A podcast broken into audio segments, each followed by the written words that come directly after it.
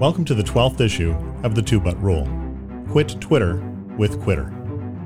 This is our first 2B review, and I'll explain what that is in a minute.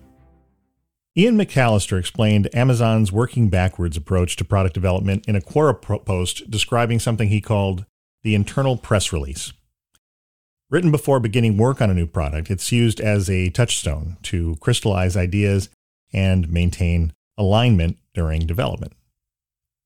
The 2B review is a variation of this. It's narrated in the voice of the future reviewer, describing both what they liked and didn't like about the product. It's an exercise in the two but rule. I liked the price point, but I didn't like the cheap build quality. It broke in under a week.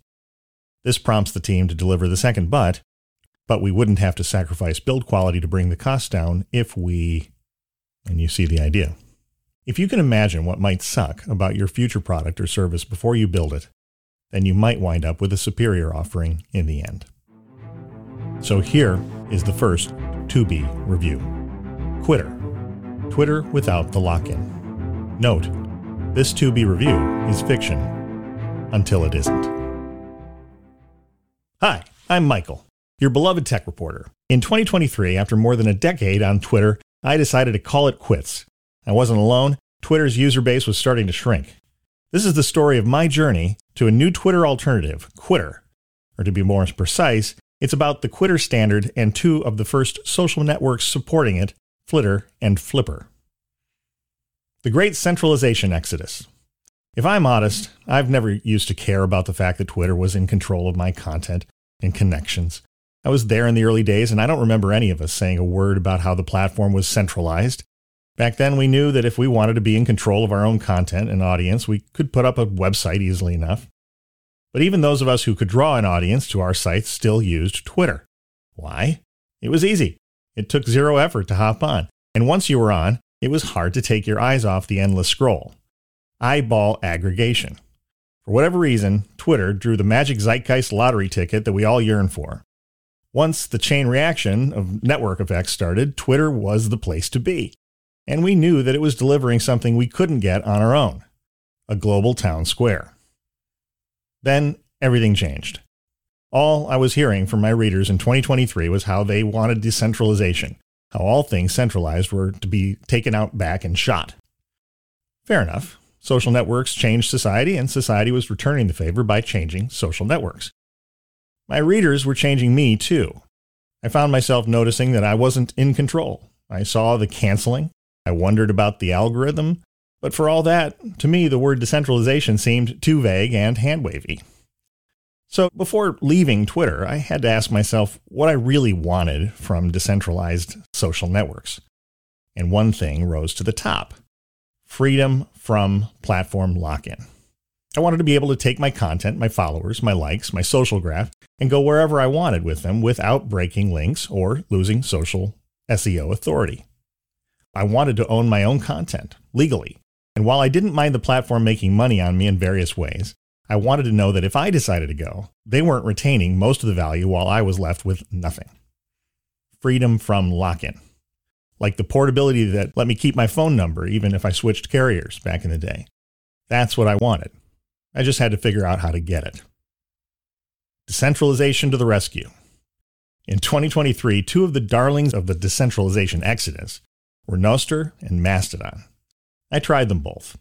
Nostr was a messaging protocol that promised to filter out disinformation and hate speech from apps that implemented it, but to me, rather than being a decentralized Twitter, I found the Nostr app I tried to be more like decentralized Slack. It gave me a private channel that I controlled, which is great, but it didn't attract an audience. I stopped using it after about a week. Mastodon was an open source project that had been around since 2016 and touted itself as a decentralized social network. But in my view, its decentralization was more theoretical than practical. Uh, it relied on centralized servers maintained by people who you didn't necessarily know. You could run a server called an instance yourself, but I suspected that most people wouldn't do that for the same reason that most people didn't run their own websites. Aside from the uncomfortable feeling I got by imagining I was storing my information on some creepy dude's server running in his mom's basement, I found the user experience to be clunky and difficult to navigate. It had limited functionality compared to Twitter. It was slow, and at least for me, it was a ghost town.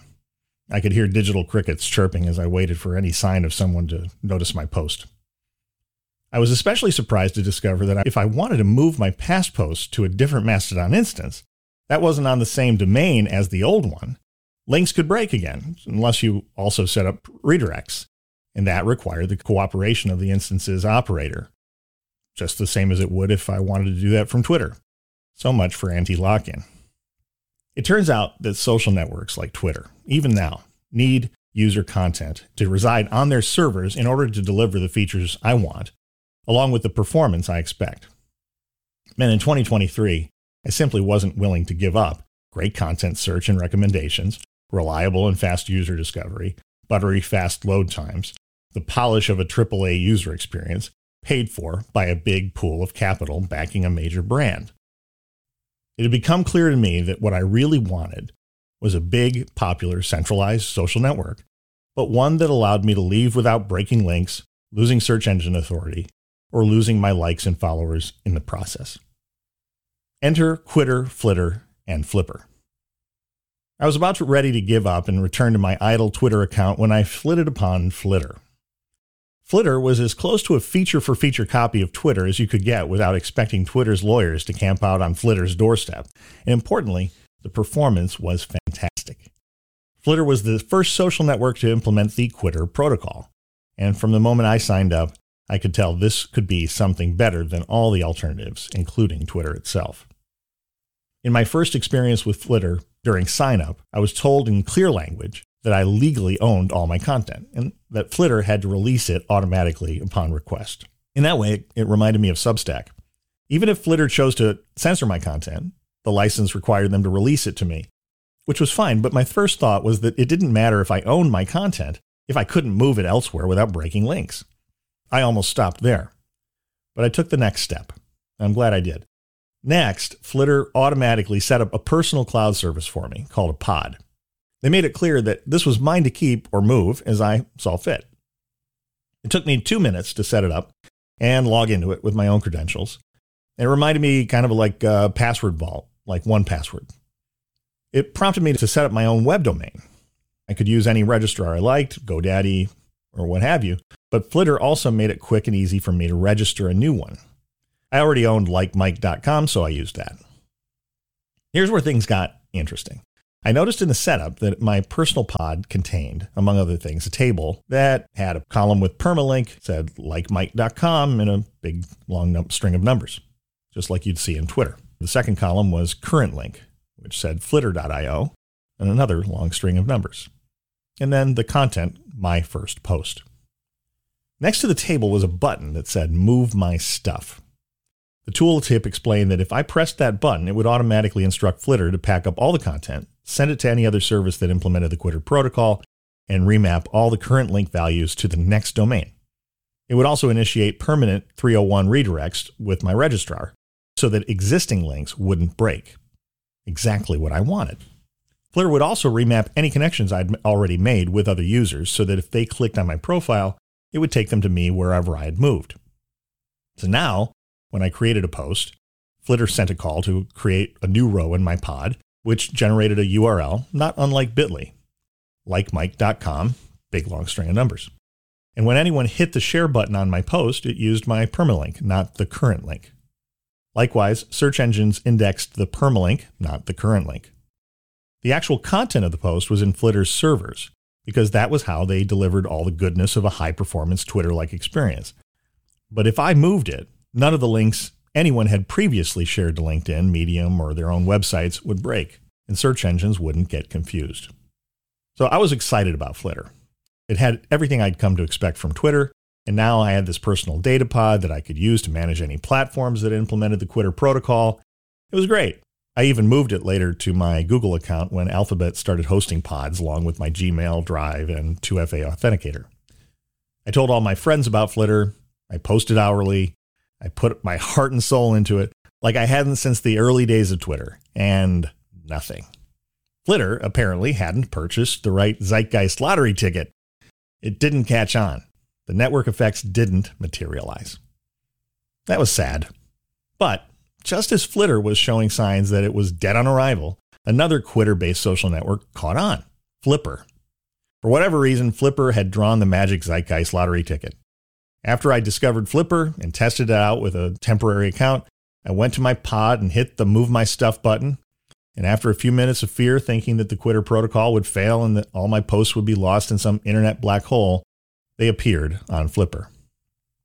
I tried a dozen old links. They all worked. I pinged old Flitter friends. They received my DMs, and to them, it was as though I was still on Flitter.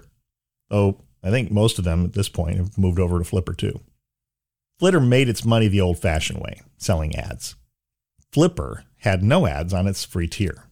The crazy thing is that now they're making a ton of money on their paid tier, which charges users to add personal AI services and, no kidding, serves them targeted ads. Life is strange. I guess once people weren't getting ads shoved down their throats automatically, they started to miss them, at least the AI targeted ones. If you're reading this now, here in the near future, then you probably know that Twitter recently implemented Quitter itself. They started offering users personal pods, just like Flipper. They even retroactively mapped all their old tweets to whatever permalinks the users chose. I took advantage of this so that I could rehabilitate some of my best tweets from the old days and bring them under my personal control. Maybe someday I'll hit that move my stuff button again and return like the prodigal son to the loving arms of Elon Musk. But so far, I'm still running all my new posts on Flipper. Looking back on it now and having explored some of the code and details behind the Quitter protocol, I noticed that Quitter took some of its approach from things like Nostr and Mastodon, marrying those with a practical approach to the pods idea developed by HTML inventor Tim Berners Lee. Instead of relying on new and problematic Web3 technologies like blockchains or IPFS to deliver decentralization, Quitter used conventional internet services that didn't tax the comprehension of users or introduce new friction to adoption. For example, Quitter didn't wait for self sovereign identity and decentralized identifiers, or DIDs as they're called, to catch on. Though now I see that my pod has a new plugin to let me take advantage of them, which is great. I can prove things about myself, like my age, citizenship, squeaky clean driving record, without handing over personal details. Super. My pod has become sort of the foundation of my digital life. It's where I store all my personal and sensitive information now. It's what I use to authenticate with the DMV and and I recently used it to take a lot of paperwork out of getting my new home loan. Cool. But in the beginning, all Quitter needed was an old fashioned domain registrar and traditional protocols like OAuth behind the scenes. Same stuff I'd been using for years to log into things like my Gmail account, which in fact I used to set up my pod. I really think that Quitter's practical use of conventional technology of the time removed the friction to adoption that made this approach successful when so many hyped up Web3 alternatives failed. Decentralization purists might grouse about the fact that the permalink table that gives my social network mobility is sitting on a centralized cloud server, but I really don't care. I still own my pod, even if Google is operating it. I can move it wherever I like. I, I, suppose Google could suddenly decide not to honor my rights and lock me out, but I really don't lose a lot of sleep over that. I lose more sleep worrying about it running on my own machine or a bunch of decentralized machines operated by unknown and unknowable people. I had enough of that idea back in the P2P epoch. The Web3 decentralization movement was not useless.